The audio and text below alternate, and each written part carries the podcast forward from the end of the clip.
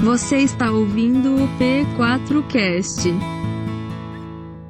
Graça e paz, amém? Vocês vão empolgar. Graça e paz, amém? Sim, está melhor. Louvado seja Deus.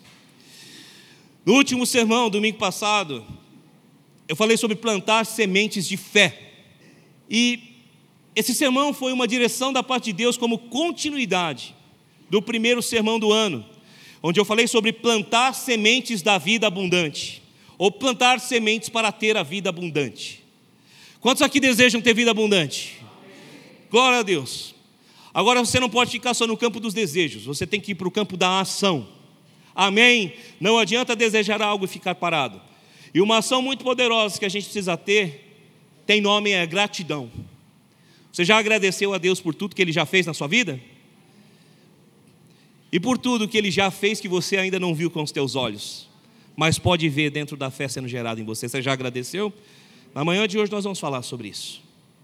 Porque quando eu falei sobre plantar sementes para ter a vida abundante, eu disse que algumas sementes precisavam ser lançadas fora e até mesmo queimadas.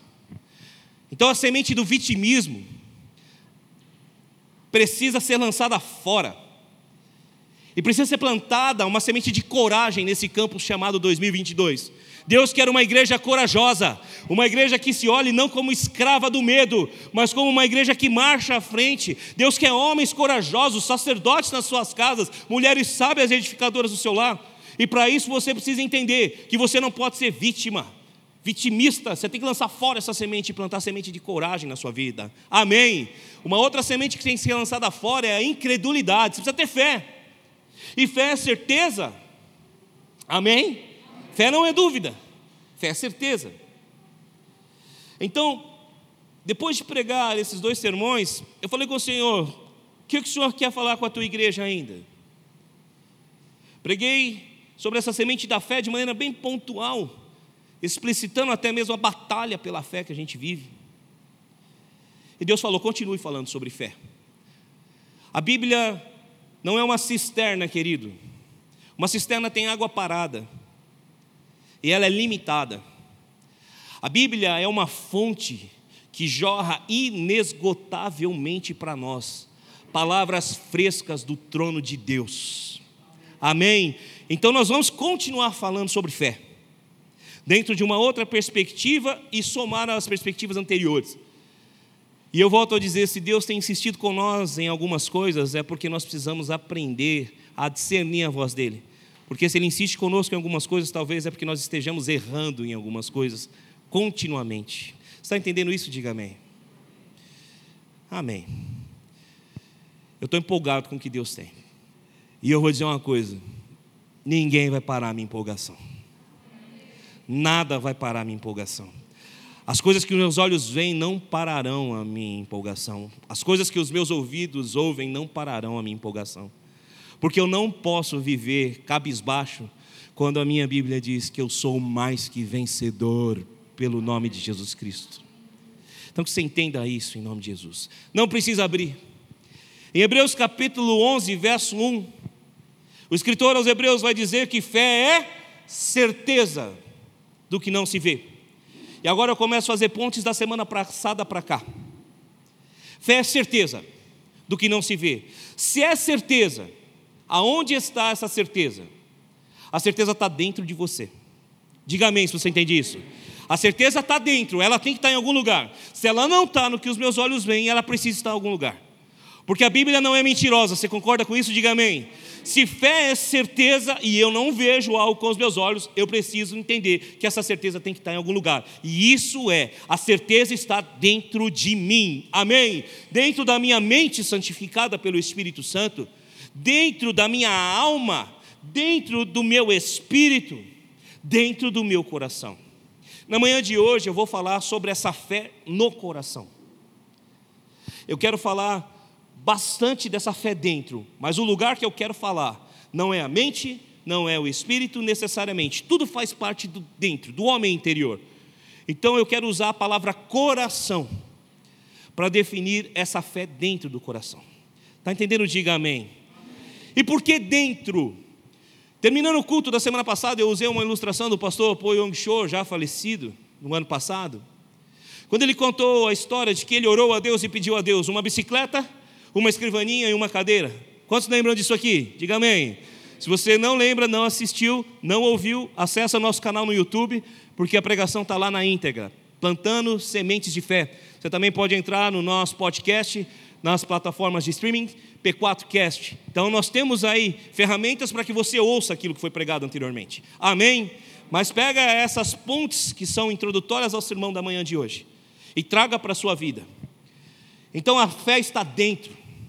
E se é dentro, precisa ser gerada gerado algo dentro de nós. Você entende isso? Diga amém. Quando chorou pela bicicleta, escrivaninha e pela cadeira, ele orou de uma maneira muito generalizada. E ele aprendeu que assim ele não receberia. Então ele ensinou que ele orou de maneira muito específica. Eu desejo uma cadeira com, me, com, com uma cadeira japonesa, eu desejo uma bicicleta americana, e eu peço a Deus uma escrivaninha com madeira das Filipinas. Isso pode parecer a coisa mais banal para você e para mim. Mas Deus ele é muito detalhista naquilo que Ele trabalha nas nossas vidas. A palavra diz que o coração do homem faz planos, e a resposta dos lábios vem do Senhor. Se você planeja algo, seja claro, porque se Deus vai responder, Ele precisa entender o que você está planejando. Você está entendendo? Diga amém. Muitas vezes a gente lê esse verso da palavra do Senhor de uma maneira em, em que Deus está se opondo ao coração do, do, do homem, e não é isso. A Bíblia diz que o coração do homem planeja, e a resposta dos lábios vem do Senhor, porque por meio do Senhor vem o sim, e também dele vem o amém.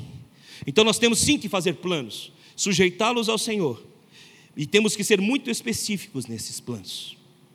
Eu tenho planos magníficos, querido, e eu estou buscando aprender isso, porque eu preciso gerar dentro de mim fé para viver aquilo que Deus tem para a minha vida e para acreditar, como diz Hebreus capítulo 11, verso 6, que sem fé é impossível agradar a Deus, porque os que de Deus se aproximam precisam crer que Ele existe e que Ele é abençoador dos que o buscam. Se você está aqui na manhã de hoje, eu tenho certeza que você crê que Ele existe. Se você está assistindo esse culto, eu creio que você sabe, tem certeza que Deus existe. Agora eu quero perguntar para você: você tem certeza de que Ele quer abençoar a sua vida? Você ainda vai empolgar com esse negócio, espere em nome de Jesus. Você tem certeza de que Deus quer abençoar você? Diga amém. Esse seu amém precisa ser firme, precisa ser forte.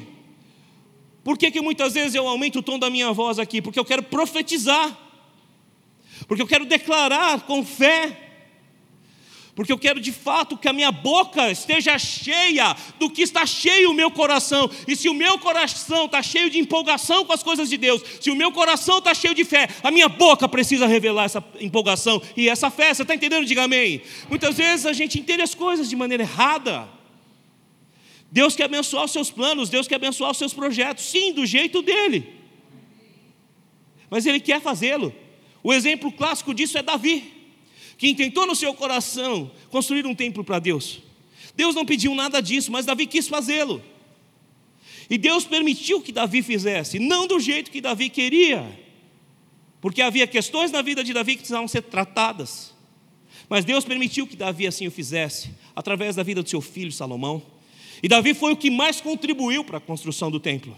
Deixa eu te dizer uma coisa: muitas coisas que Deus já tem colocado dentro do seu coração, Talvez não será você mesmo quem vai fazer, talvez será a tua geração que vem por aí, os teus filhos que vão viver. Você está entendendo? Diga amém. Nós precisamos parar com esse egoísmo de acreditar que tudo é na nossa vida, porque a promessa de Deus é para Abraão, Isaac e Jacó. Está entendendo? Deus é um Deus geracional.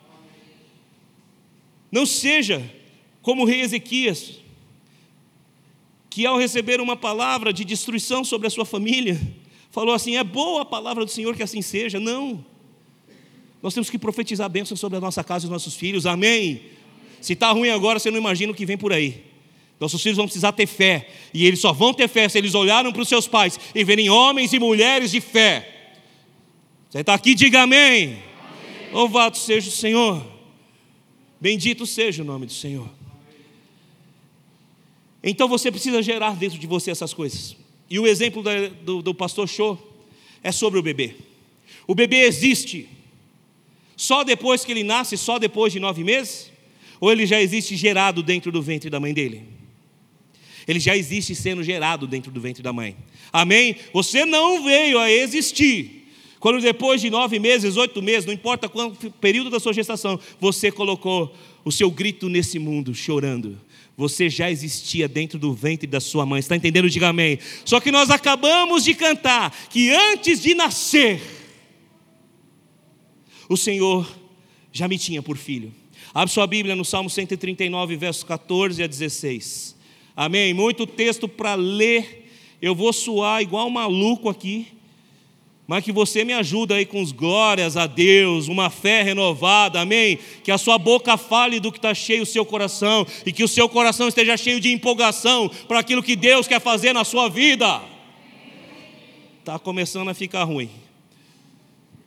É, quando eu era militar, eu tinha um comandante que, quando a gente fazia a ordem unida e fazia certo, ele falava assim: para ruim falta muito, mas está melhor. Né? Então, entenda uma coisa: o Deus Todo-Poderoso tem um inimigo. Sim, pastor, é o diabo. Sim, pastor, é o pecado. Não. Todos eles são inimigos de Deus. Mas tem uma coisa que Deus odeia: é o comodismo. Tá bom assim, o bom é inimigo do ótimo. Você está entendendo? Diga amém. Nós somos filhos de um Deus que é dono de todo ouro, de toda prata, um Deus que é todo poderoso. Se está bom, querido, você tem que desejar que fique ótimo, para que a vinda dele seja apressada. Você está entendendo? Diga amém. Antes de você nascer, você já existia. Salmo 139, verso 14 a 16. Eu te louvo porque me fizeste de modo especial e admirável.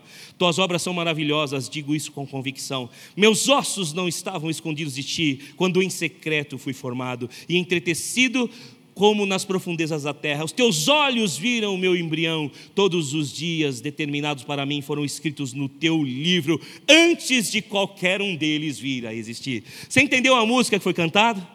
Antes de nascer eu fui escolhido. E de novo nasci em uma família. Você sabe o que significa? Antes de você nascer no ventre da sua mãe, você já tinha nascido dentro de Deus. Deus já gerou você dentro. E Deus disse uma palavra e o seu espírito veio a ser posto no seu embrião, lá no ventre da tua mãe.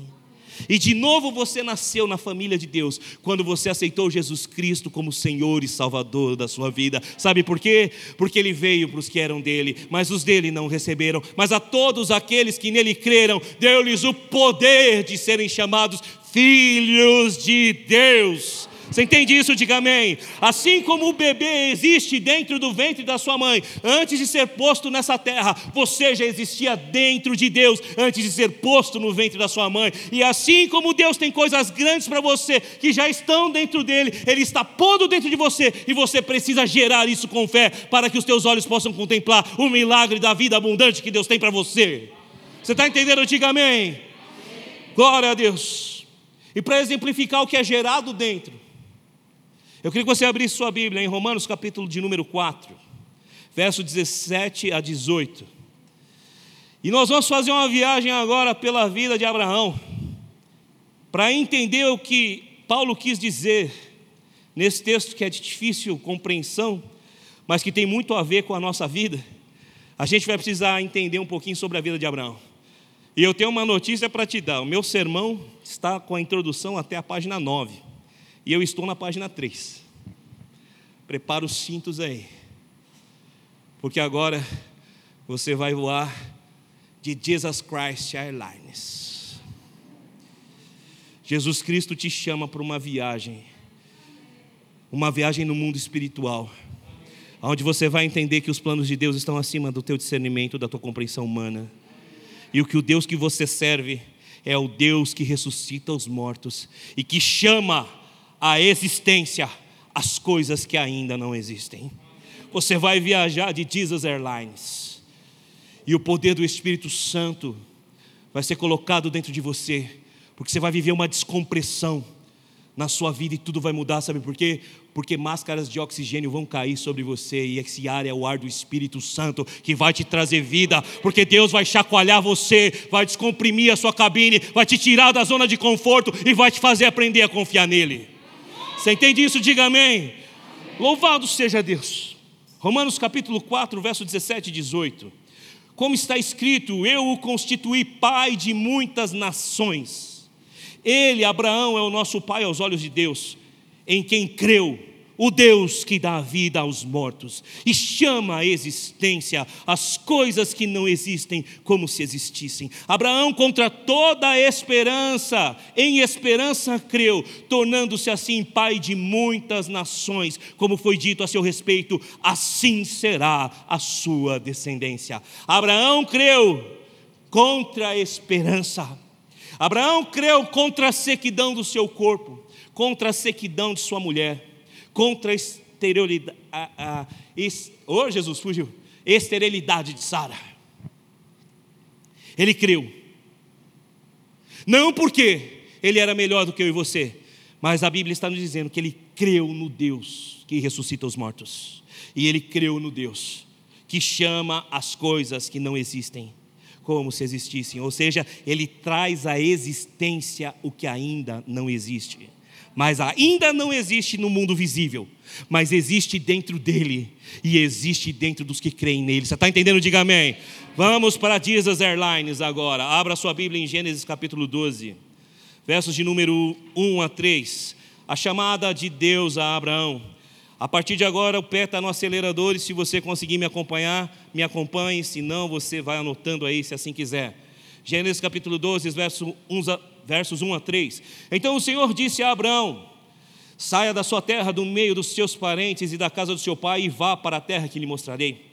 Farei de você um grande povo e o abençoarei. Tornarei famoso o seu nome e você será uma bênção. Abençoarei os que o abençoarem e amaldiçoarei os que o amaldiçoarem. E por meio de você, todos os povos da terra serão abençoados. Amém.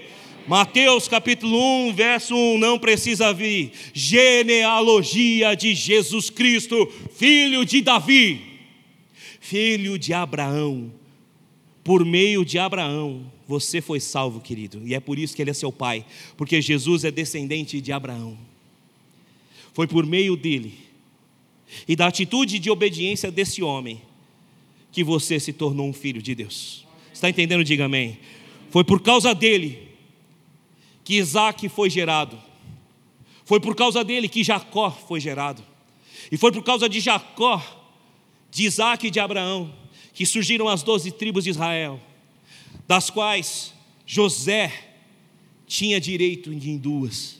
José, filho de Jacó, foi sentar-se no trono de Egito.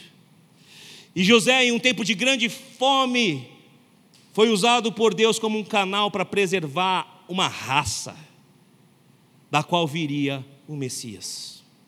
Por meio da obediência de um homem e do temor de um homem, Deus abençoa gerações. Por meio da tua obediência e da tua fé, eu quero profetizar que na manhã de hoje, Deus vai abençoar gerações da sua família, Deus vai abençoar a tua entrada e a tua saída, Deus vai abençoar você. Obedeça, entenda o que está sendo dito. Paulo está falando desse Abraão, Paulo fala que esse Abraão creu no Deus que chama à existência as coisas que não existem. Abraão não tinha filhos e Deus disse para ele: Eu vou te fazer pai de nações. Então Abraão não creu simplesmente em uma promessa. Abraão creu numa promessa específica de Deus: Eu vou te fazer pai de nações. E por quê? Porque todo homem como Abraão no antigo Oriente Próximo precisava de uma descendência para continuar o seu legado, a sua história, a sua vida, a sua família. Você entende isso? Diga amém. Abraão tinha dentro de si o desejo de ter filhos, mas sua esposa era estéril e isso não aconteceu. Mas dentro dele ele tinha esse desejo. Então Deus, conhecendo o desejo do coração de Abraão, disse: Eu vou te fazer pai de nações. E Abraão creu contra a esperança, porque ele não via os seus filhos caminhando em torno de si, ele não via os seus filhos andando na barra da saia da sua esposa, mas dentro dele ele cria que o Deus que ele estava servindo era o Deus que chama a existência as coisas que ainda não existem. Preste atenção onde isso vai chegar. Diz os Airlines te chama para uma nova viagem em Gênesis capítulo 17, versos de número 3 a 20. E agora a viagem vai ter um pouquinho de turbulência, porque você vai começar agora a ser chacoalhado por aquilo que Deus quer falar contigo. Amém. Gênesis 17, 3 a 20, nós leremos. Amém? Achou aí? Abraão prostrou-se rosto em terra, e Deus lhe disse: De minha parte, repete comigo, de minha parte, ou seja, ou seja, da parte de Deus, há coisas grandes preparadas para a minha vida. Espírito Santo, me coloca fé no coração para que eu faça a minha parte, em nome de Jesus. Se prepara aí, querido, que eu vou pedir para você repetir as coisas comigo hoje de novo. Porque eu quero profetizar que as palavras que você vai falar são espírito e vida, como as palavras que Jesus falou. Amém? Não gosto de fazer isso, é chato, mas eu vou fazer. Para ver se a gente consegue andar. E eu creio que Deus vai fazer com que aquilo que falar a sua boca se cumpra diante de você. Amém? Então, seguindo. Da minha parte, esta é a minha aliança com você. Você será o pai de muitas nações. Não será mais chamado Abrão, seu nome será Abraão porque eu o constituí pai de muitas nações, eu o tornei, tornarei extremamente prolífero. De você farei nações e de você procederão reis. Estabelecerei a minha aliança como aliança eterna entre mim e você e os seus futuros descendentes, para ser o seu Deus e o Deus dos seus descendentes. Toda a terra de Canaã, onde agora você é estrangeiro, darei como propriedade perpétua a você e a seus descendentes, e serei o Deus deles. De sua parte, disse Deus a Abraão: guarde a minha aliança, tanto você quanto os seus descendentes. Amém? Vamos parar de novo. Diga: da minha parte, eu vou guardar a aliança de Cristo comigo, porque está escrito que os meus mandamentos são leves, os meus mandamentos, disse Jesus, precisam ser guardados por aqueles que me amam, e eu amo Jesus e por isso guardo a Sua palavra, a Sua aliança. Amém? Da parte de Deus, Ele deu Jesus para você, da sua parte, você guarda os mandamentos dele por amor. Amém? Da parte de Deus, Ele fez uma promessa a Abraão. E da parte de Abraão, ele tinha que guardar os mandamentos do Senhor. Amém? Nada mudou, Deus continua sendo o mesmo. Guardamos aquilo que Deus nos ensina por amor. Verso 10: Essa é a minha aliança com você e com seus descendentes, aliança que será guardada. Todos os do sexo masculino entre vocês serão circuncidados na carne. Terão que fazer essa marca, que será o sinal da aliança entre você e eu. Da sua geração em diante, todo menino de oito dias de idade entre vocês terá que ser circuncidado, tanto os nascidos de sua casa quanto os que forem comprados estrangeiros e que não forem descendentes de vocês Sejam nascidos em sua casa, sejam comprados, terão que ser circuncidados. Minha aliança marcada no corpo de vocês será uma aliança perpétua. Para, por favor. Paulo disse que nós recebemos essa mesma circuncisão. Aonde? No nosso coração. Amém. Deus escreveu a sua lei no nosso coração. Somos descendência de Abraão, filhos de Deus, por meio de Jesus Cristo, nosso Senhor. Você está aqui, diga amém. Está entendendo? Diga glória a Deus. Qualquer do sexo masculino que for incircunciso, que não tiver sido circuncidado, será eliminado, eliminado do meio do seu povo. Quebrou a minha aliança. Disse também Deus a Abraão: De agora em diante, sua mulher já não se chamará Sarai, seu nome será Sara. Eu o abençoarei, e também por meio dela darei a você um filho. Sim, eu a abençoarei. Dela procederão nações, reis e povos. Abraão prostrou-se rosto em terra, riu-se de si mesmo Poderá um homem de 100 anos de idade gerar um filho? Poderá Sara dar à luz aos 90 anos? E Abraão disse a Deus: Permite que Ismael seja o meu herdeiro. Então Deus respondeu: Na verdade, Sara, sua mulher, lhe dará um filho, e você lhe chamará Isaque. Com ele estabelecerei a minha aliança, que será aliança eterna para os seus futuros descendentes. Amém. Em quem foi que Paulo disse que Abraão creu? No Deus que dá vida aos mortos. Amém? Romanos capítulo 4, verso 17. Você acabou de ler isso. Jesus Airlines informa: turbulência agora. Chacoalha a sua cabeça aí. E pede ao Espírito Santo para falar dentro do seu coração. Para você entender que o Deus Todo-Poderoso não mudou. Abraão creu no Deus que dá vida aos mortos. Olha o verso de número 17. Prostrou-se rosto em terra, riu-se de si mesmo. Poderá um homem de 100 anos de idade gerar um filho? Poderá Sara dar luz aos 90 anos? O que que Abraão está vendo? Ele está olhando para si mesmo, está falando: Eu sou um ridículo se eu crer nisso. O meu corpo é de um velho, o corpo da minha esposa é de uma velha. Nós estamos mortos. E assim está muitas vezes o nosso coração. Deus está falando conosco aqui dentro. Eu vou te abençoar, eu vou fazer algo na sua vida. E você ri de si mesmo, você fala: quem sou eu para viver isso? Quem sou eu? Eu estou morto, eu estou sem fé, eu estou com medo. E você ri de você mesmo e fala: Isso é baboseira. Deus não perde tempo com Abraão. Deus simplesmente diz: Eu estou te dando uma palavra. Sua mulher lhe dará um filho, e o nome do seu filho será Isaque, e eu farei com ele uma aliança.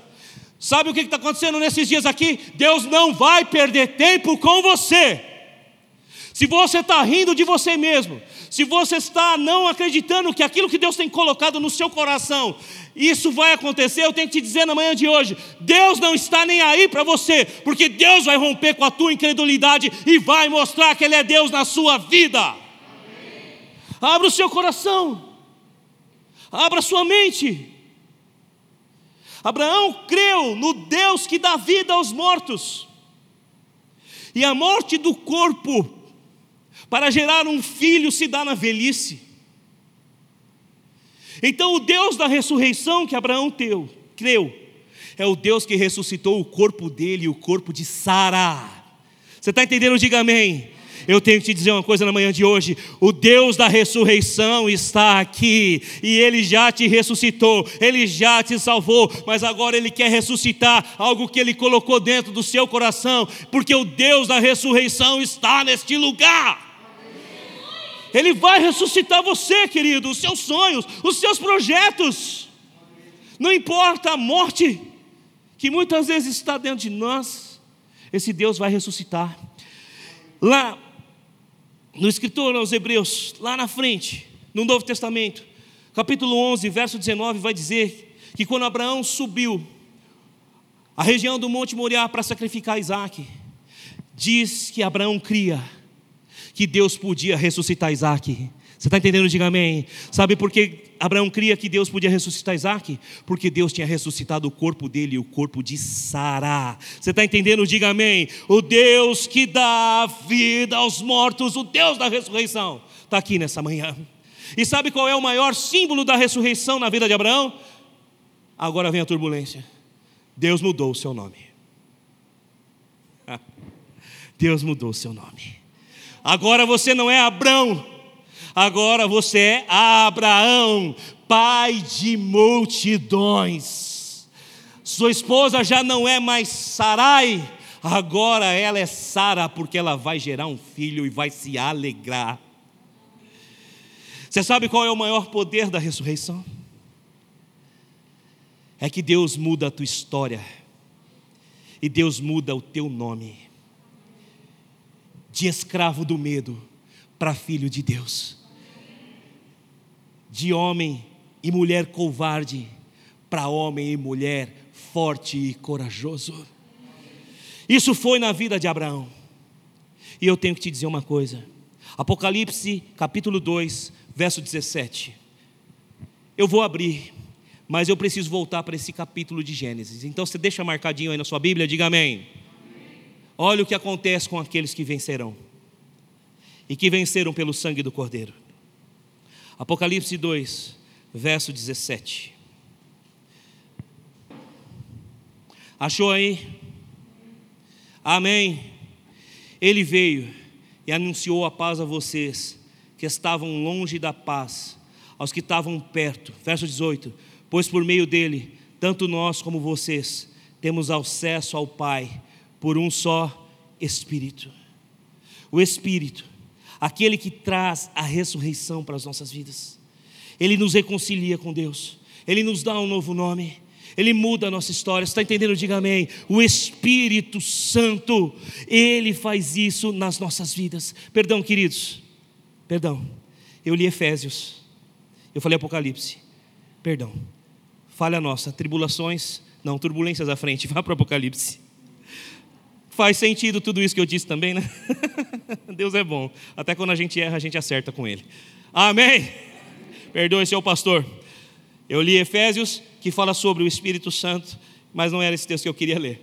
É sobre Apocalipse 2,17. Achou aí?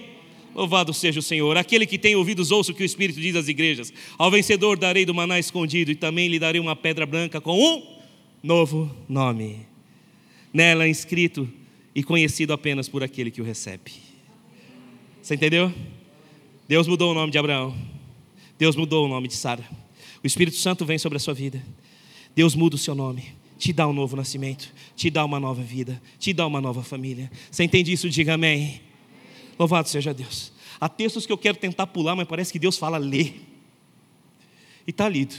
Mais um. Agora volta para o Gênesis, por favor. Você está aqui? Está entendendo?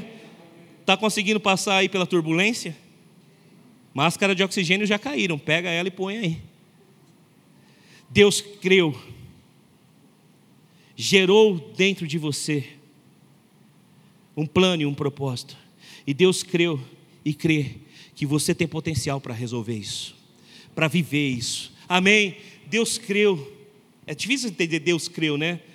Mas Deus acredita em você, querido. Você sabe por quê? Porque foi Ele que escreveu todos os dias da tua vida no livro dele. Deus crê em você. Deus creu em Abraão. Deus crê em nós. Ele já disse que assim será, está escrito e não vai mudar. Faz a tua parte. Amém. Abraão, ele olhou para o Deus da ressurreição e ele acreditou nesse Deus, que ressuscitou seu corpo morto, simbolizado pelo novo nome que ele recebeu. Você creu num Deus que ressuscitou o seu corpo morto, porque todos pecaram e destituídos estavam da glória de Deus. Porque por meio do pecado a morte entrou no mundo e a morte passou a todos os homens. Você estava morto, mas o Espírito Santo te encontrou, te trouxe vida, te deu um novo nome. E aquele que vencer, esse novo nome vai ser revelado. E esse novo nome, eu vou dizer novamente, não é simplesmente um nome, você chamar Rodrigo, você vai chamar João. O novo nome que Deus te dá é a nova história que Ele escreve para você, é o novo significado que Ele dá para a sua vida. Ele disse para Abraão: Eu estou te dando um novo significado, Pai de nações. Deus está te dando um novo significado. Você precisa crer nisso, você precisa viver isso. Amém. Mas não para por aí. Abraão não creu apenas no Deus da ressurreição. Paulo disse que ele creu no Deus que chama a existência aquilo que ainda que ainda não existe. Gênesis capítulo 17, verso 19. Então Deus respondeu: Na verdade, Sara, sua mulher, lhe dará um filho, e você chamará Isaque. Com ele estabelecerei a minha aliança, que será aliança eterna para os futuros descendentes. Olha o que Deus está fazendo com Abraão. Você tem a sua história mudada, porque eu estou ressuscitando o teu corpo. E eu sou o Deus que chama Isaque que ainda não existe a existência. Eu chamo Isaac a existência, e eu chamo a minha promessa sobre Isaac a existência. Isaac nem havia nascido, nem o nome dele estava, e Deus já diz: Ele chama Isaac, e é com ele que eu tenho uma aliança, e ele é o teu filho. Ele é o teu filho. Isaac já estava dentro de Abraão, o filho que Abraão desejava, a descendência que Abraão queria. Mas Abraão tinha medo, e por isso pediu a Deus: permita que Ismael seja meu descendente. Deus, novamente, eu vou dizer, não perdeu tempo com Abraão. Isaac é o filho da promessa. Isaac gerado dentro de você, um filho teu, do teu corpo que eu ressuscito, um filho da tua esposa, do corpo dela que eu ressuscito. E para que você tenha certeza disso, neste tempo eu estou mudando o teu nome, a tua história. Neste tempo eu mudo o nome da tua esposa, da história dela. Então, este Deus que chama as coisas que não existem, a existência, Ele chama através do que? Da Sua palavra. Você está entendendo? Diga amém. Deus chama a existência as coisas através da Sua palavra. Ele disse Isaac, Ele disse promessa, Ele disse aliança. Você precisa gerar dentro da sua vida, dentro do seu coração, a palavra de Deus, porque a fé vem pelo ouvir, e ouvir pela. Você está aqui, diga amém. Está com calor? Diga amém. Eu estou gerando dentro de mim um ar-condicionado bem grandão para a gente pôr aqui. Você recebe aí? Eu já estou recebendo, em nome de Jesus. O meu eu já recebi, viu, irmãos? Porque eu gerei dentro de mim e já ganhei. Vai instalar aqui, ó. Porque eu não aguento mais suar desse jeito que eu estou aqui. É difícil, aí você tem que ficar arrumando o cabelo.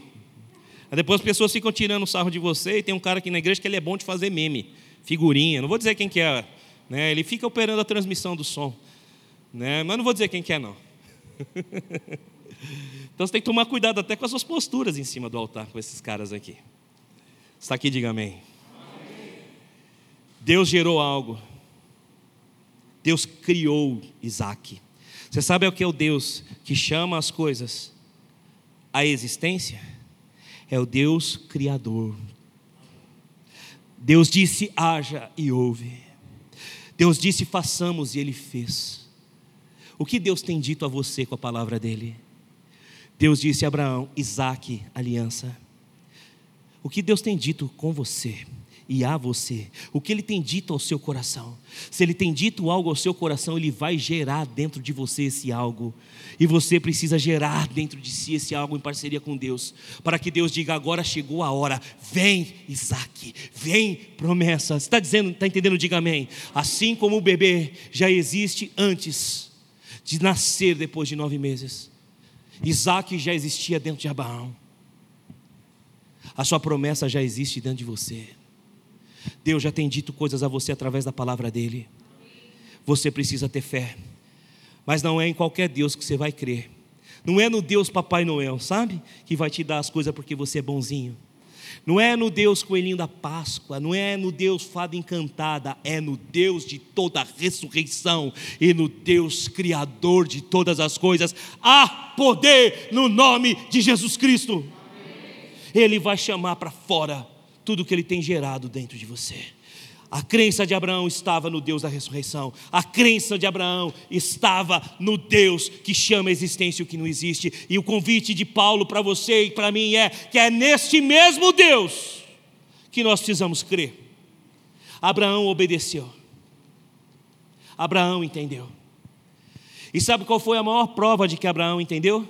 Depois que a promessa nasce, Isaac. Deus fala para ele: agora você vai pegar o teu único filho e vai ofertar para mim em sacrifício. Querido, presta atenção numa coisa. Isaac já nasceu. A promessa está cumprida? Não. Isaac é parte da promessa. Deus prometeu uma descendência a Abraão. Deus não prometeu um filho a Abraão. Deus falou: Eu vou te fazer pai de muitas nações. Está entendendo? Diga amém. Então preste atenção nisso aqui. Aí Deus pega e fala para Abraão: agora que você já aprendeu que eu sou o Deus da ressurreição, agora que você já entendeu que eu sou o Deus que chamou a existência o teu filho antes dele existir, agora você vai pegar o seu filho e vai subir a região de Moriá e vai ofertar ele em sacrifício para mim. Você está aqui, diga amém. Jesus Airlines informa: mais turbulência. Isaac estava dentro de Abraão gerado dentro dele. Deus chamou para fora Isaac. E Deus disse: Eu tenho uma aliança e uma promessa com Isaac. Só que antes de Deus fazer tudo isso na vida de Abraão, lá em Gênesis 12, Deus chamou Abraão e disse: Sai da tua parentela. O que, que Abraão fez? Levou Ló com ele. Vai prestando atenção. O que, que Abraão fez quando chegou no Egito? Disse que Sara era sua mulher. Ou seja, ele está obedecendo em partes sai da tua casa, disse que Sara era sua irmã. Foi isso que eu falei, né? Não? Falei mulher, né? E era, né? E também irmã. E minha irmã, inclusive. Tá bem aí? Glória a Deus. Abraão saiu e obedeceu em parte, levou Ló com ele. Abraão mentiu no Egito porque tinha medo de morrer. Abraão chegou e quando Sara falou para ele, deita com a minha serva, ele não esperou a promessa de Deus e deitou. Você percebe quantas falhas Abraão teve antes de Deus tirar Isaac de dentro dele? Só que, de novo, Deus não prometeu um filho, Deus prometeu uma descendência. Só que Deus não faz acordo com gente que não tem fé, ou que tem fé parcial. Abraão teve muita fé, só que foi parcial em muitas coisas. Abraão pecou no meio do caminho e mentiu. Abraão chegou e deitou com a sua escrava uma mostra clara de falta de fé, que já estava cansado de esperar a promessa de Deus. Mas Deus não é homem para que minta, e nem filho do homem para que se arrependa, e Ele permanece fiel, mesmo quando nós somos infiéis a Ele. Você crê nisso? Querido, se não fosse assim, nenhum de nós estava aqui, porque eu tenho certeza que nenhum de nós é 100% fiel a Deus, e se não fosse a misericórdia e a graça dele, nenhum de nós estava aqui mais. Então Ele continua sendo fiel, fiel ao testemunho de Cristo, fiel ao sacrifício vicário, para que você possa estar aqui na manhã de hoje. E a misericórdia dele tem permanecido nessa terra. E se ele não voltou ainda, é porque a sua misericórdia tem sido renovada para que pessoas ainda sejam salvas. Está entendendo? Diga amém. Só que Deus não brinca de ser Deus quando ele tem promessa. Abraão, você já está com parte da tua promessa. Agora você vai entregar essa promessa para mim. Muitas vezes Deus já te deu uma parte e já está até vivendo. Eu tinha dentro de mim uma empresa e agora eu estou trabalhando com isso. Eu tinha dentro de mim um casamento e agora eu estou lutando para manter o meu casamento. Eu tinha dentro de mim sonhos e Deus me deu e tirou de dentro de mim esses sonhos. Só que eu tenho certeza do que eu vou falar agora, porque é o Espírito Santo falando. Você está fazendo dos sonhos parciais de Deus para a sua vida objetos de adoração e culto. Você trocou o Deus Todo-Poderoso pela tua empresa. Você trocou o Deus Todo-Poderoso por um relacionamento. Você trocou o Deus Todo-Poderoso por algumas coisas, e Deus está te dizendo essa manhã: você quer viver o que eu tenho de resto? Sacrifica o teu Isaac. Oferece o teu Isaac. E Abraão, agora sim, não titubeou. Exatamente o que Deus falou, ele fez. O pastor Daniel e a Carol, quando estavam na mais ainda, Deus gerou dentro do coração deles o desejo de ter uma chácara para cuidar do missionário. E passado alguns anos, Deus deu essa chácara. Mais de 5 mil metros, quase 5 mil metros, melhor dizendo, de terra. Já cuidaram de missionários ali. Agora Deus está dizendo: você acha que parou aí? Deus não ofereceu para eles uma chácara que não estivesse quitada, como essa ainda não está quitada. Deus não disse para eles que eles cuidariam de dois missionários, de três missionários. Deus disse para eles que eles seriam agentes de cura agentes de libertação. Agora, se eles não oferecerem o que Deus deu lá em Moriá e ficarem dependentes daquilo ou das contas daquilo, eles não vão viver a totalidade da promessa de Deus. Eu estou usando a vida deles como exemplo. Deus já te deu tua empresa, só que Deus quer te prosperar, Deus quer que você cresça, Deus quer que sua descendência seja abençoada. Agora não troque o Deus da promessa pela promessa de Deus. Se Deus já tem tirado de dentro de você coisas grandes, coloque Deus no lugar dele, ofereça a ele seu Isaac. Porque quando Deus vê essa fé no teu coração, essa fé grande guardada dentro de você, Ele vai rasgar os céus para você, Ele vai te abençoar demais, Ele vai fazer coisas que você não acredita.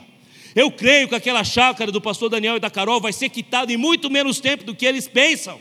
Eu creio que muitos missionários serão salvos. Aliás, eu creio que o pastor Daniel e a Carol nem morar lá necessariamente vão, porque ela será ocupada por missionários na totalidade. Eu creio no Deus que eu sirvo. E se ele já gerou algo, ele não gerou algo para a vida deles, ele gerou algo para gerações. Isaac foi gerado para gerações, e se você está aqui salvo por ele, Jesus Cristo, é porque Isaac foi oferecido em sacrifício a Deus. E você sabe a continuação disso tudo, né? Deus disse: não precisa fazer, eu sei que você é fiel. Agora a grande realidade é que Deus é onisciente, Ele sempre sabe da fidelidade da gente. Agora a gente sabe até onde a gente está disposto a ir. Muitas vezes Deus tem tocado o coração de algumas pessoas, sacrifique teu Isaac, vá além, dê uma oferta maior dê um dízimo maior, mas você fica com medo de não ter, não é? Eu não gosto de falar de dinheiro dessa forma, não, mas Deus manda falar aqui. Cuidado. Onde está o teu coração?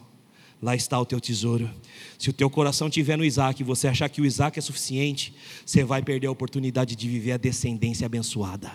Se o teu coração estiver no teu dízimo, na tua oferta, no pouco que você acha que já está bom, Deus vai te levar a entender que tudo que você tem é dele e pertence a Ele. Está entendendo? Diga amém. Abra o ouvido e abra o coração. Você não crê no Papai Noel. Você não crê no coelhinho da Páscoa. Você não crê na fada do dente. Você crê no Deus da ressurreição e no Deus que chama à existência as coisas que não existem. Você pode ter errado como Abraão errou. Você pode ter falhado como Abraão falhou. Mas Deus está te convidando, agora é a hora de acertar. O que está em jogo é a minha promessa total de bênção para a tua família, para a tua descendência. Você está entendendo? Diga amém. E não foi só a família e descendência de Abraão que foi abençoada. Você e eu fomos abençoados pela decisão de Abraão de ofertar o seu Isaac. Entendeu isso? Diga amém. Louvado seja Deus. Passada a turbulência, passado o chacoalhão, eu quero citar dois provérbios para você agora. Abra, por favor, sua Bíblia. Provérbio 10, verso de número 24. Parte B do verso. A gente vai ler a parte A e vai ler a parte B também. Amém? Está aqui? Está me entendendo? Você vai empolgar ainda em nome de Jesus. Eu estou com tanta pressa de terminar que eu estou olhando Salmos achando que eu estou em Provérbios. Provérbios 10, verso 24. Parte B do, do verso é a ênfase, nós vamos ler os dois. A parte A e a parte B. O que o ímpio teme, lhe acontecerá. O que os justos desejam, lhe será concedido. Amém? Diga comigo, eu sou um justo daqueles que não retrocedem, mas que têm prazer na palavra de Deus. Sendo justo, Deus vai me abençoar, porque mais do que justo, eu fui justificado pela fé em Cristo Jesus. Amém. Deus está dizendo na antiga aliança que aquilo que o justo deseja será feito. Aonde está o desejo do justo? Fé é certeza você já aprendeu. A certeza está onde? Dentro você já aprendeu. Onde estava Isaac? Dentro de Abraão. Deus chama de dentro para fora, amém? Onde está o desejo do teu coração? A resposta está na própria frase: no coração. E o coração está onde? Dentro de você. Lembra que eu falei que a gente ia enfatizar essa questão do coração? Eu estou chegando na página 9, quase no título do meu sermão. Olha que benção. Olha que benção. Ninguém dá um amém nessa hora para mim. É dentro, no coração, que a certeza precisa estar. É dentro no coração que Isaac estava. É dentro no coração que Deus colocou uma promessa de descendência a Abraão. É dentro do coração que Abraão subiu Moriá com fé, que Deus podia ressuscitar Isaac. Você está entendendo? Diga amém. Porque ele cria no Deus de toda a ressurreição é no Deus que traz vida ao que não vive. O Deus Criador que Abraão cria. E Abraão cria no coração. E Abraão era um justo. E Deus fez o que Abraão desejava. Você é um justo e Deus tem algo para fazer na sua vida que estiver dentro do teu coração, conforme aquilo que você tem planejado. Pastor Daniel desejou a chácara, pastora Carol desejou a chácara, oraram por isso, choraram por isso, e quando tudo parecia impossível, Deus trouxe a existência. E você está testemunhando isso com seus olhos. Agora todos nós temos que dar passos de fé, ousados, para que nós não vivamos na parcialidade aquilo que Deus prometeu na integralidade, na inteireza. Não é Isaac, é descendência. Não é uma chácara que tem que pagar prestações, é uma chácara quitada. São chalés sendo construídos, são missionários sendo alcançados. Pastor Daniel tem mil missionários no coração. Então nós precisamos dos 17 milhões de reais que chegaram no coração da pastora Carol. E Deus quer usar a sua vida para isso. Você tem ousadia para crer? Eu estou gerando dentro do meu coração esses 17 milhões. Eu estou gerando dentro de mim fé para isso. E eu pergunto: você tem fé para gerar dentro de você aquilo que Deus vai chamar a existência? Creia no Deus de toda a ressurreição. Creia no Deus que chama a existência as coisas.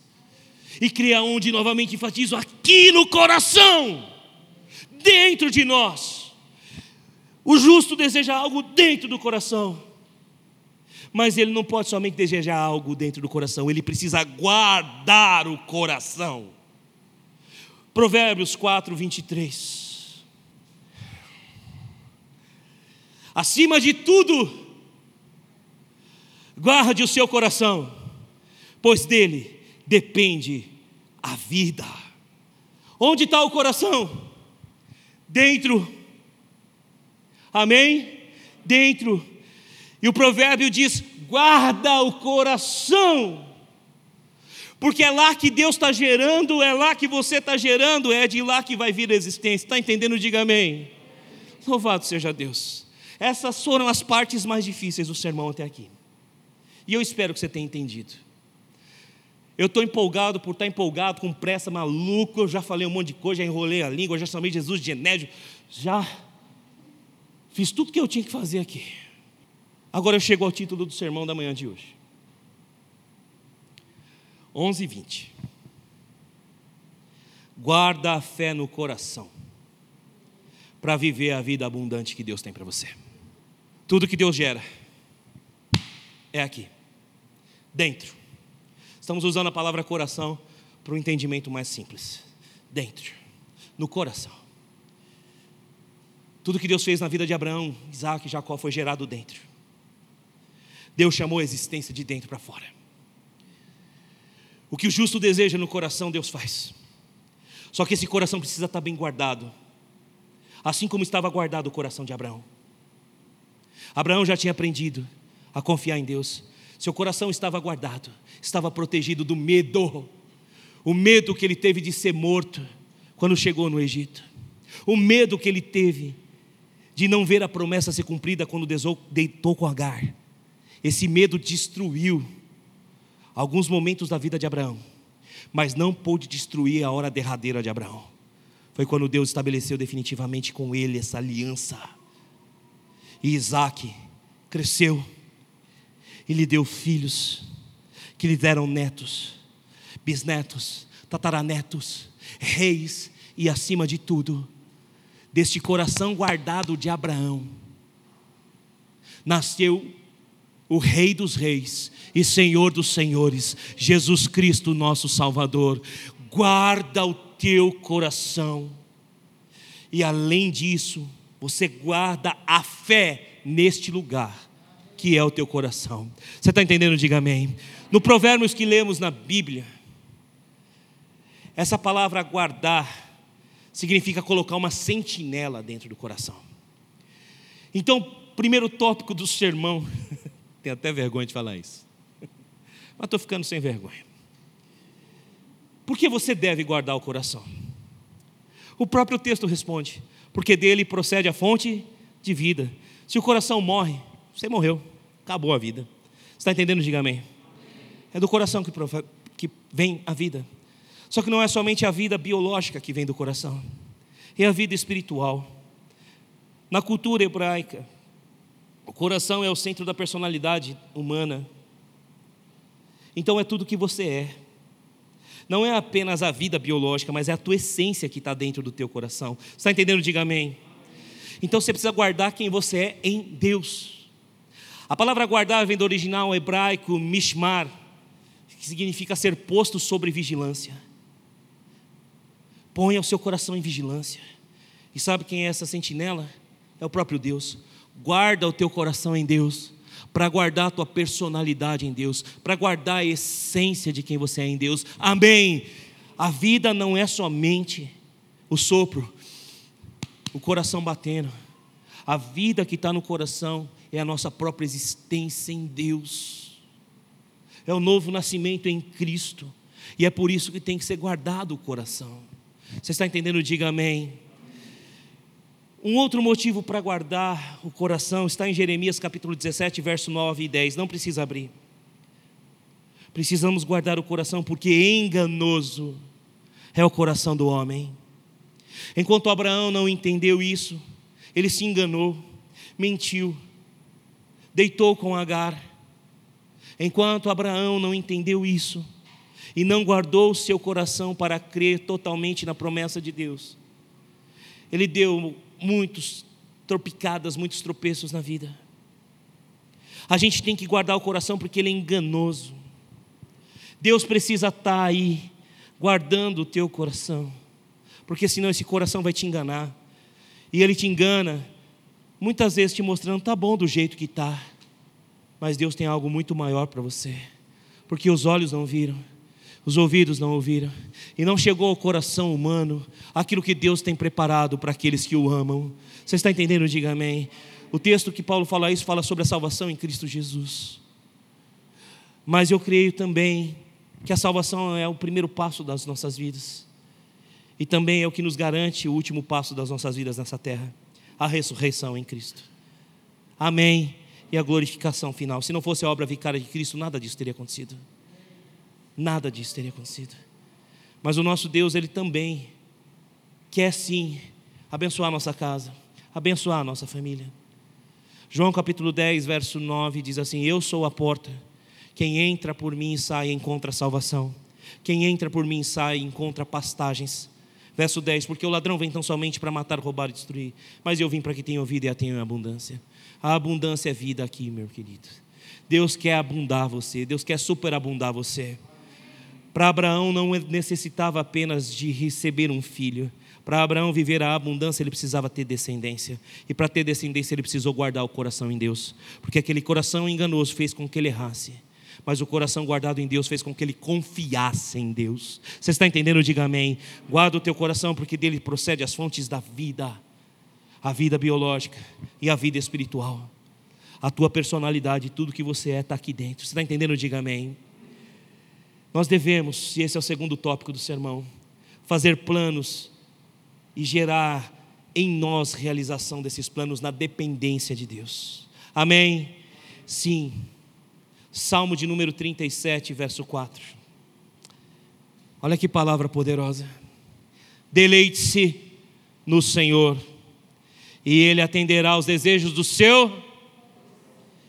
Diga comigo assim: na manhã de hoje eu declaro que eu quero viver os planos de Deus para a minha vida. Tudo que Deus já está gerando dentro de mim.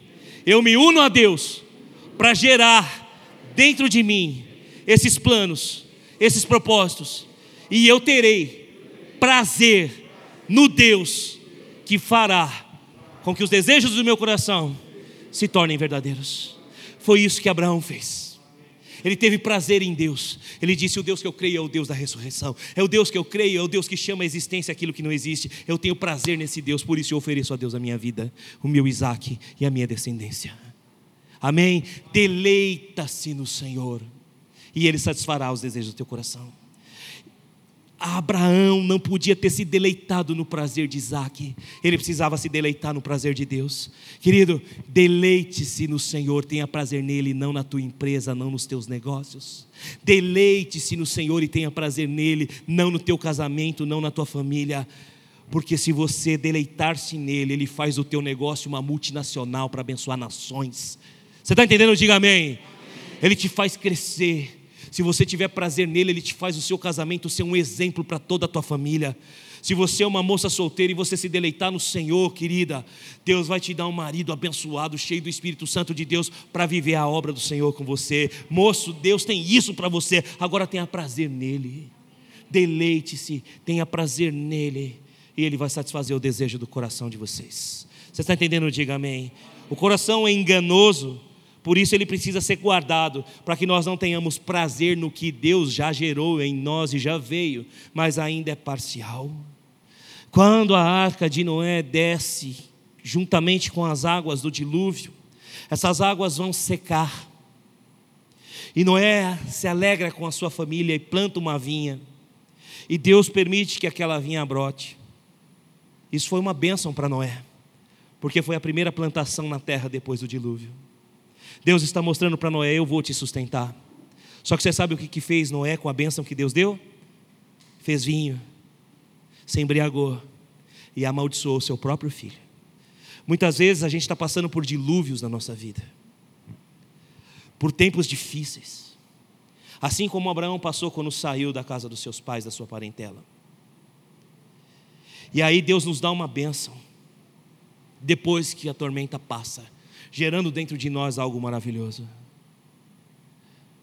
Toma cuidado para não se embriagar com aquilo que Deus tem te dado, porque se você se embriagar com a sua bênção, você pode trazer maldição sobre a sua casa, porque enganoso, enganoso é o coração humano.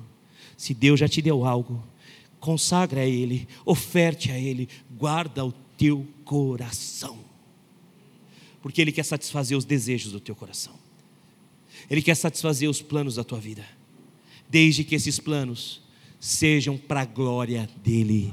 Você está entendendo? Diga amém. Sejam para a glória dele. Então a sua empresa precisa ser para a glória dele. A sua casa precisa ser para a glória dele. O casamento precisa ser para a glória dele. Isaac precisava ser para a glória dele.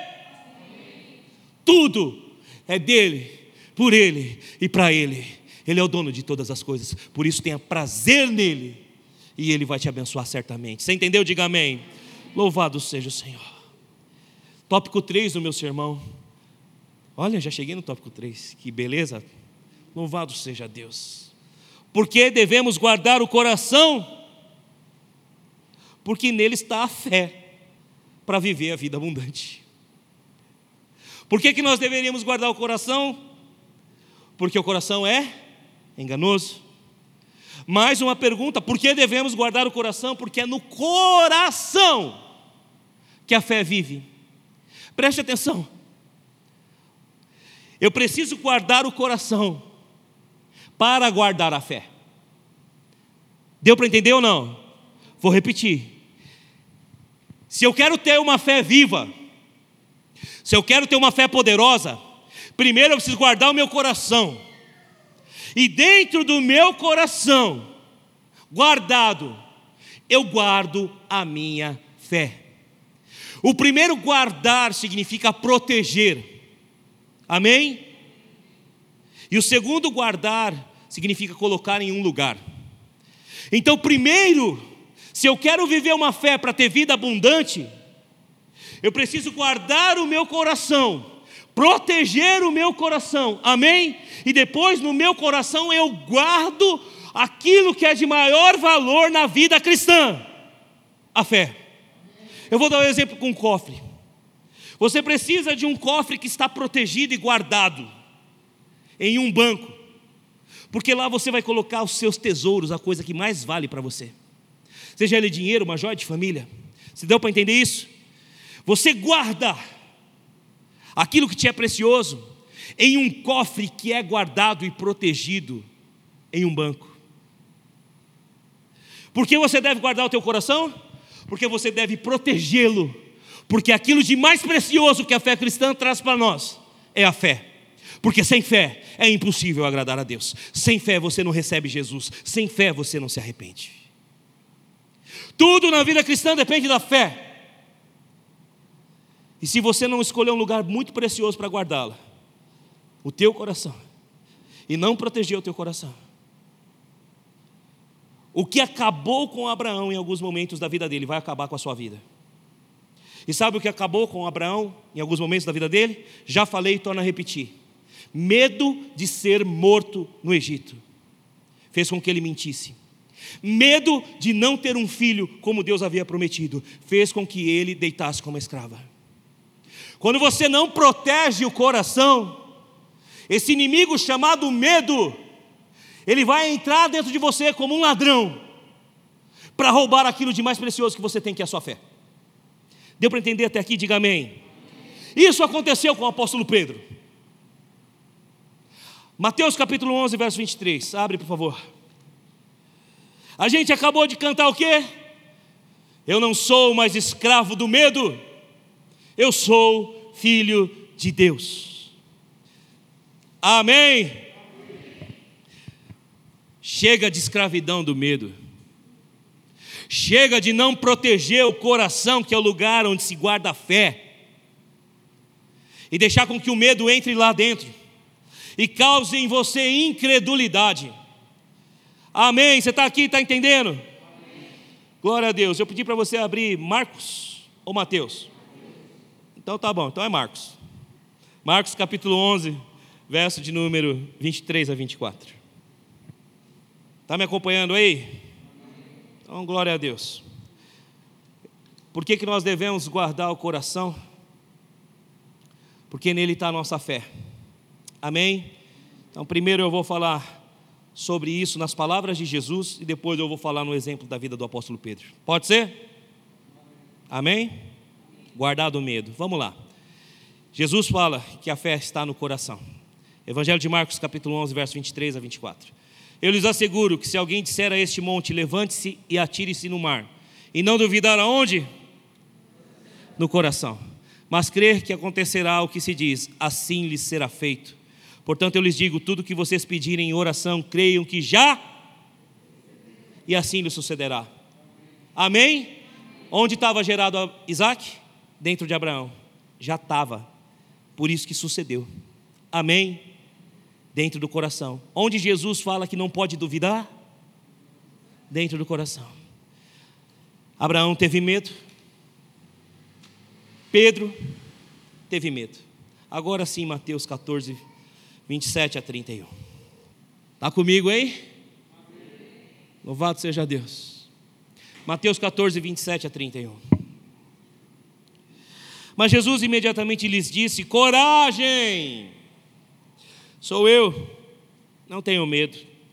Senhor, disse Pedro, se és tu, manda-me ir ao teu encontro por sobre as águas. Venha, respondeu ele. Então Pedro saiu do barco, andou sobre as águas e foi na direção de Jesus. Mas quando reparou o vento, ficou com medo. E começando a afundar, gritou: Senhor, salva-me. Imediatamente Jesus estendeu a mão, o segurou e disse: Homem de pequena fé, por que duvidou? Observe, Jesus falou que aquele que não duvidar no seu, então de novo aparece que nós temos que guardar o coração, amém? Da dúvida, mas a dúvida tem uma origem, e qual é a origem da dúvida? O medo. Pedro teve medo. E Jesus disse, porque duvidou em seu coração. Deu para entender isso? O medo antecede a dúvida. Porque se a fé é certeza, o medo é dúvida. Deu para entender? A fé está para o medo, assim como a certeza está para a dúvida. São opostos. Se você tem fé, você não pode ter medo. Se você tem certeza, você não pode ter dúvida. Se a fé está no coração, a certeza está no coração.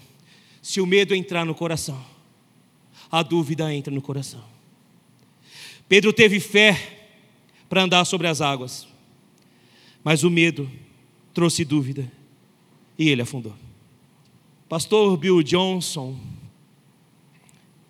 da igreja Betel de Ridley, na Califórnia, vai dizer a seguinte frase em seu livro O Poder Sobrenatural da Mente Transformada: O medo ataca a fé. O medo é a fé no demônio, também chamada descrença. Ministra escravos do medo para mim, por favor. Não mais escravos é o nome dessa música. Medo. Que entra onde? Num coração que não está guardado, que não está protegido, que não está focado em Deus, ou que está focado em Deus parcialmente.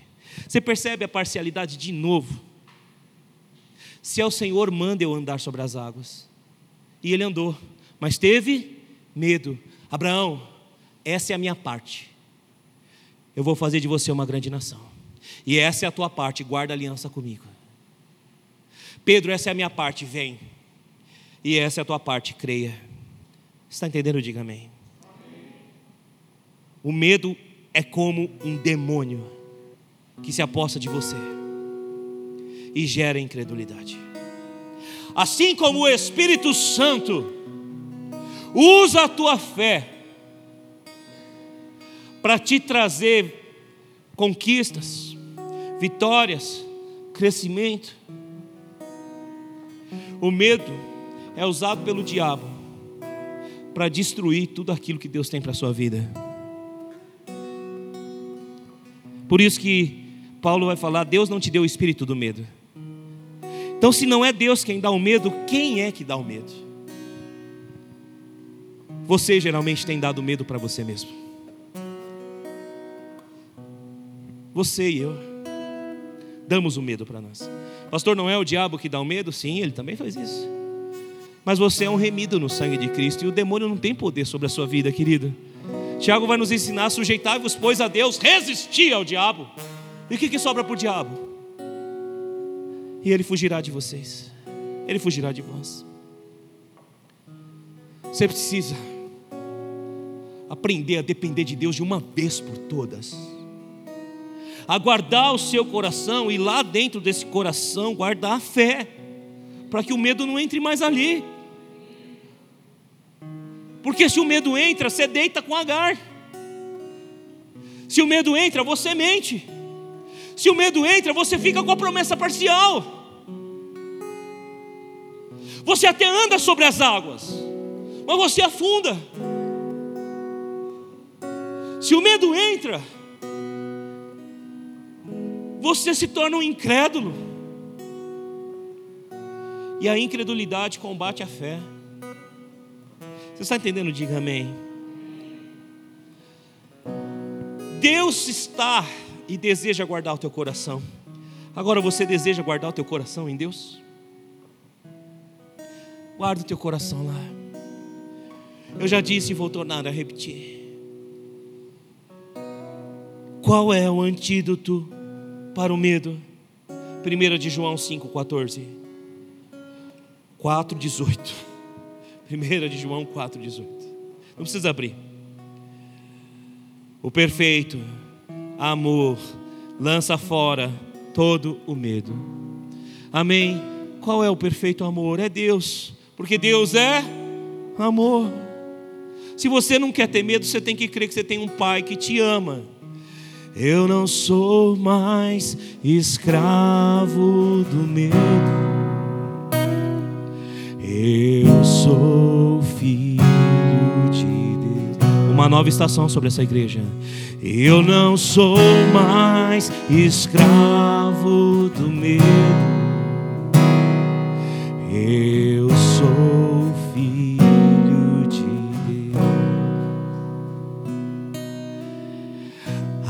Abriu o mar para eu passar por ele. Perfeito amor que me alcançou. Me resgatou e agora posso cantar. Eu sou filho de Deus. É impossível andar sobre as águas, mas para quem tem fé, isso se torna possível, porque o nosso Deus é o Deus de toda a ressurreição. É impossível a estéreo dar, a estéreo dar à luz a um filho, mas para quem tem fé, Deus ressuscita o corpo mortal. Porque nós cremos no Deus da ressurreição. É impossível Deus gerar, mas o nosso Deus é o Deus que chama a existência o que não existe. Não existia um chão para Pedro pisar, mas Jesus chamou o chão à existência e Pedro andou nesse chão sobre as águas. Não deixe o medo entrar no teu coração, porque há algo sobrenatural que Deus está movendo nessa igreja. E você precisa entender que você é filho de Deus. Você viu muitas vezes eu pregar sobre filiação. Você já ouviu muitas vezes eu falar sobre isso. A primeira coisa que Deus muda na sua vida quando você recebe Jesus é a tua identidade. Não mais escravo, filho de Deus. Porque a sentença que nos era contrária foi cravada na cruz. Não há mais dívida para você. Há uma nova vida e uma nova história para você. Há um novo tempo para sua casa, há um novo tempo para sua família, mas há uma batalha contra você dentro do teu coração. É a fé sobrenatural que está em você, mas o medo que tem em entrar no teu coração. Guarda o teu coração. Guarda o teu coração. E como você guarda isso? Amor. Deus me ama. Ele é meu pai e ele tem o melhor para mim. Está entendendo? Diga amém. Mais uma forma de guardar o coração. Não precisa abrir. Filipenses 4, 6 a 7. Não bastasse você ter a sua responsabilidade de guardar o teu coração, Deus também tem uma responsabilidade em guardar o teu coração. Filipenses 6 a 8, se você estiver anotando. E não andem ansiosos por coisa alguma, mas em tudo, pela oração, súplica e ações de graças, apresentem os seus pedidos a Deus. E o que vai acontecer? E a paz de Deus, que excede o entendimento, guardará a mente e o coração de vocês em Cristo Jesus. Apresentem os seus pedidos. Onde estão os seus pedidos? Diga assim: os meus pedidos, os meus desejos estão no meu coração. E eu devo apresentar a Deus esses pedidos em oração, súplica e ações de graças, para que este coração, onde estão os meus desejos sejam guardados pela paz de Deus, que excede todo entendimento. Em nome de Jesus. Está entendendo onde eu quero chegar? O que eu estou tentando construir aqui? Nós já entramos em voo de cruzeiro e já estamos preparando para a aterrissagem da Jesus Airlines. A turbulência já passou, eu já suei, eu já fiquei maluco aqui. E eu já te deixei maluco também, eu sei com o meu raciocínio. Mas eu quero que você olhe para a sua vida e não se veja diferente de Abraão. Porque Abraão era filho de Deus e você também é. Abraão errou e teve medo, e você também errou várias vezes e teve medo.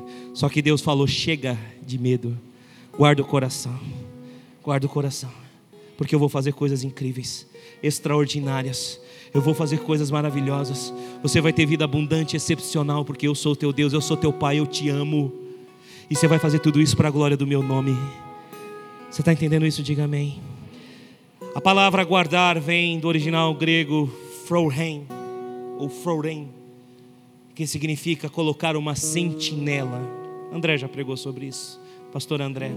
A paz é a sentinela que está acampada, vigiando o teu coração.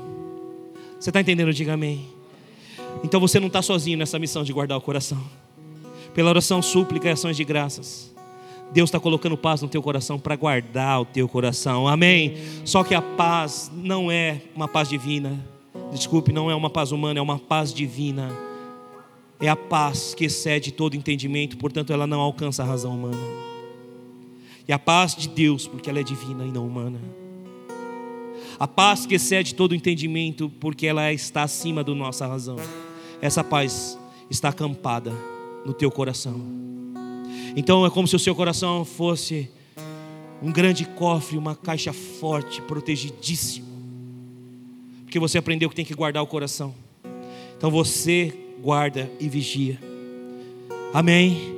Coloca a fé lá dentro. E essa fé vai tirar coisas sobrenaturais de dentro de você para fora.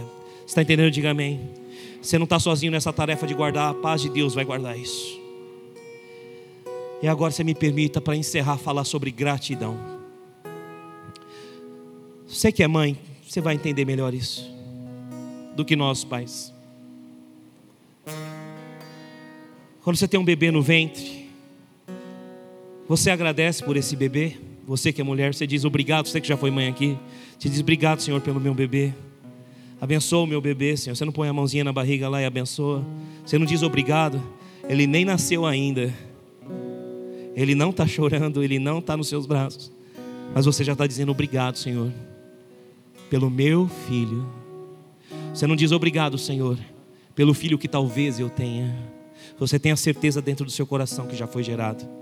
E você agradece a Deus por isso, sim ou não? Você agradece a Deus pelo que Ele já te deu, mesmo que os teus olhos ainda não estejam vendo. E você é tão grata, tão grata, tão grata, que você chora só de falar dos seus filhos, de tanta emoção de ser mãe.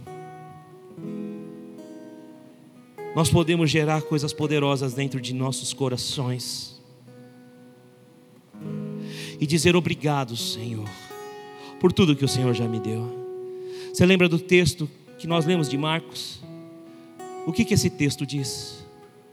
Que se não duvidar no coração, se crer, o que, que vai acontecer? Você já recebeu. Você está entendendo o que, que Jesus disse? Se você não duvidar no coração, se a fé estiver lá dentro, você já recebeu. E se você já recebeu, será que você pode dizer obrigado, Deus? O que, você tem pedido a Deus? Um marido? Um homem de Deus? Então diga obrigado, Deus, pelo marido que o Senhor já me deu uma esposa para andar do seu lado, diga obrigado, Deus, pela esposa que você já me deu, porque eu já estou gerando dentro de mim, eu sei que isso já está gerado em ti. Então nós dois, Senhor, estamos gerando um marido, um homem de Deus, uma mulher de Deus dentro do meu coração, e eu já estou te dizendo obrigado, Senhor. É uma empresa próspera, Senhor, que eu estou gerando dentro do meu coração, e ela já está aqui dentro de mim, e eu sei que ela está no teu projeto, que essa empresa vai abençoar missionários. Ah, daqueles mil que o pastor Daniel quer sustentar, pelo menos 500 sou eu que vou sustentar sustentar, Deus. Obrigado pelos 500 missionários que eu já estou sustentando. Obrigado, Senhor, por tudo que o Senhor já me deu. Obrigado, Senhor, porque já está dentro de mim e eu sou grato. Assim como uma mãe coloca a mão na barriga e ainda o seu bebê não veio a este mundo, mas já está dentro dela e ela diz: Obrigado, Senhor. Eu digo obrigado por tudo que está sendo gerado dentro de mim. Não duvida no seu coração do poder sobrenatural do teu Deus. Tem um exemplo muito forte disso, que culmina na paz de Deus. Está no livro do profeta Daniel, capítulo de número 6, versos 10 a 11, versos 16 a 17. Você não precisa abrir, para eu poder encerrar no horário. Daniel, ele recebe um édito do rei Dario, que diz assim: Ninguém pode se prostrar a outro Deus. Os sátrapas do rei armaram contra Daniel. Daniel era muito querido, era muito amado pelo rei. Mas armaram contra Daniel, porque sabiam que Daniel três vezes ao dia orava e agradecia a Deus. Se você ler o texto, você vai ler lá que Daniel orava e agradecia a Deus. Diga assim: oração, súplica e gratidão. Muitas vezes nós temos orado, muitas vezes nós temos suplicado, mas nós temos esquecido de agradecer pelo aquilo que Deus já deu. Está entendendo? Diga amém. Você nunca mais vai orar assim. Você nunca mais vai orar e suplicar. Você vai orar, suplicar e agradecer pelo que Ele já deu. Diga assim: com fé, a partir de hoje, eu vou mudar o meu modo de orar. Com fé, eu vou dizer obrigado, Senhor, pelo que o Senhor já me deu. Em nome de Jesus. Amém. Daniel, quando recebe essa notícia, como de costume, sem medo das más notícias, entra no seu quarto, abre suas janelas e começa a orar. E orar e agradecer a Deus. Pelo que será que Daniel estava agradecendo? Isso não está na Bíblia, mas eu já estou entendendo quem é o Deus de Daniel. É o Deus de toda a ressurreição. O Deus de Daniel é o Deus que chama a existência as coisas que não existem. Então eu estou na minha imaginação santa, acreditando que Daniel disse assim: Obrigado, Senhor, porque se os leões me comerem, o Senhor tem poder para me ressuscitar, Senhor. É o Deus de toda a ressurreição. Você está aqui? Diga amém. Eu estou falando que isso não está na Bíblia, é a minha imaginação santificada. Imagina Daniel dizendo assim: Obrigado, Senhor, porque os leões não vão tocar um fio de cabelo meu. Eu imagino Daniel dizendo: Obrigado, Senhor, pela vida que eu tive até aqui, porque o Senhor foi fiel comigo. Desde que eu fui tirado da minha cidade, o Senhor não me abandonou. Faz a tua vontade na minha vida, e se o Senhor quiser me livrar dos leões, o Senhor é Deus, e se não livrar, tu és Deus também, porque eu sou grato por tudo aquilo que o Senhor já deu para mim. Está entendendo? Diga amém. Nós temos que agradecer pelo que Ele deu e pelo que Ele dará. E quando nós oramos, nós temos que dizer obrigado, Senhor. E Daniel está agradecendo. Daniel vai preso e é lançado na cova dos leões. A Bíblia vai nos narrar que o rei não comeu e não bebeu, e que o rei não dormiu. Você está entendendo? Quando você não tem a fé de Daniel, porque o rei tinha dito assim: que o Senhor, o teu Deus, te guarde e te livre. Mas ele não tinha fé verdadeira nesse Deus. Então ele não dormiu, ele não comeu. Mas Daniel está em paz dentro da cova dos leões. Está entendendo o que quer dizer isso? Quando você é grato, a paz de Deus invade o teu coração. Que até dentro das covas, da cova dos leões você pode descansar no seu Deus. O rei não dormiu. E quando chegou o momento em que ele foi até a cova dos leões, ele chamou por Daniel. E Daniel respondeu de lá de dentro: Vive, ó rei. E o nome de Deus foi glorificado. Sabe por quê? Porque aquele que é grato tem poder de dormir até mesmo dentro da cova. Enquanto aquele que não conhece o poder do Deus de Daniel, o Deus de Abraão, Isaac e Jacó, vai ficar chacoalhando na cama sem paz. Porque por mais que diga que teu Deus te livre, não crê nisso. Eu quero te perguntar na manhã de hoje: você quer ser como o rei? Que diz que crê em um Deus que pode livrar, mas que não tem paz para acreditar que esse Deus está livrando? Ou você quer ser como Daniel, que agradece pelo livramento já dado e descansa em paz na cova dos leões? Você quer continuar rolando na cama de medo do que vai acontecer nesse país e não em dormir? Ou você quer dormir em paz e dizer obrigado Deus porque o Senhor já me livrou disso tudo. Obrigado Deus porque o Senhor já abençoou minha casa. Obrigado Deus porque o Senhor já guardou a minha família. Obrigado Deus porque eu já prosperei. Obrigado Deus porque eu já cresci em meio à crise. Está entendendo? Diga amém. Essa é a paz de Deus que excede todo entendimento. Eu quero resumir tudo que eu preguei em algumas últimas palavras aqui. Algo está sendo gerado dentro de você, irmão. Irmão, amém. Creia que esse algo não está apenas sendo gerado, mas já existe dentro de você. Diga amém, você entendeu isso? E não apenas creia que esse algo já existe, seja grato por aquilo que já existe. Seja grato, diga obrigado, Deus. Obrigado pela chácara quitada, Deus. Obrigado pelos 500 missionários que eu estou ajudando também, o pastor Daniel aqui. Obrigado, Senhor, por todos os reais que o Senhor já colocou. Eu já disse, obrigado, Senhor, pelos 17 milhões que chegaram. Essa semana eu conversava com uma irmã em Cristo, ela falava assim, pastor, quanto você acha que é necessário para a gente sustentar a igreja? Para a gente manter a obra? Eu disse assim, se tivesse 3 milhões não ia ser o suficiente. Ela fez assim. Eu falei: se tivesse 5 milhões não seria suficiente. Se tivesse 6 milhões não seria suficiente. E esses 17 milhões não serão suficientes. Sabe por quê? Porque nós vamos apressar a vinda do rei pregando o evangelho. E todo o recurso que ficar para nós aqui não vai ficar guardando, rendendo juros. Vai render juros lá nos céus. Vai render salvação. Vai render honra a Deus. Porque nós não estamos presos a dinheiro, a empresas. Nós não estamos presos a coisas aqui. Nós estamos presos em Cristo Jesus. E se estamos presos nele, verdadeiramente nós somos livres. Livres para viver abundância. Livres para viver prosperidade, mas livre acima de tudo para viver a salvação que nos foi concedida e a fé que Ele nos deu para guardar no coração. Amém. Eu quero te convidar a ficar de pé agora. O que você tem pedido a Deus, você já tem conseguido ver na sua mente e no seu coração? O que você tem pedido a Deus, você já consegue agradecer como posse sua? Essa é uma igreja pentecostal pela enésima vez, eu digo. Deus já tem guardado o seu coração, amém. Você tem guardado o seu coração, amém? Você já consegue ver no seu coração que Deus tem? Já consegue agradecer pelo que Deus tem? Então acredite que assim como o neném vai nascer, tudo aquilo que já está dentro do seu coração vai nascer na sua vida, vai gerar frutos maravilhosos para a glória de Deus. Eu quero orar por você agora. Feche seus olhos. Eu quero orar, Senhor, para que o Deus da ressurreição Ressuscite dentro dos meus irmãos os sonhos, os projetos de vida deles. Eu quero orar para que o Deus que traz à existência todas as coisas, traga à existência, Senhor, as coisas que os meus irmãos têm acreditado serem geradas dentro dos seus corações.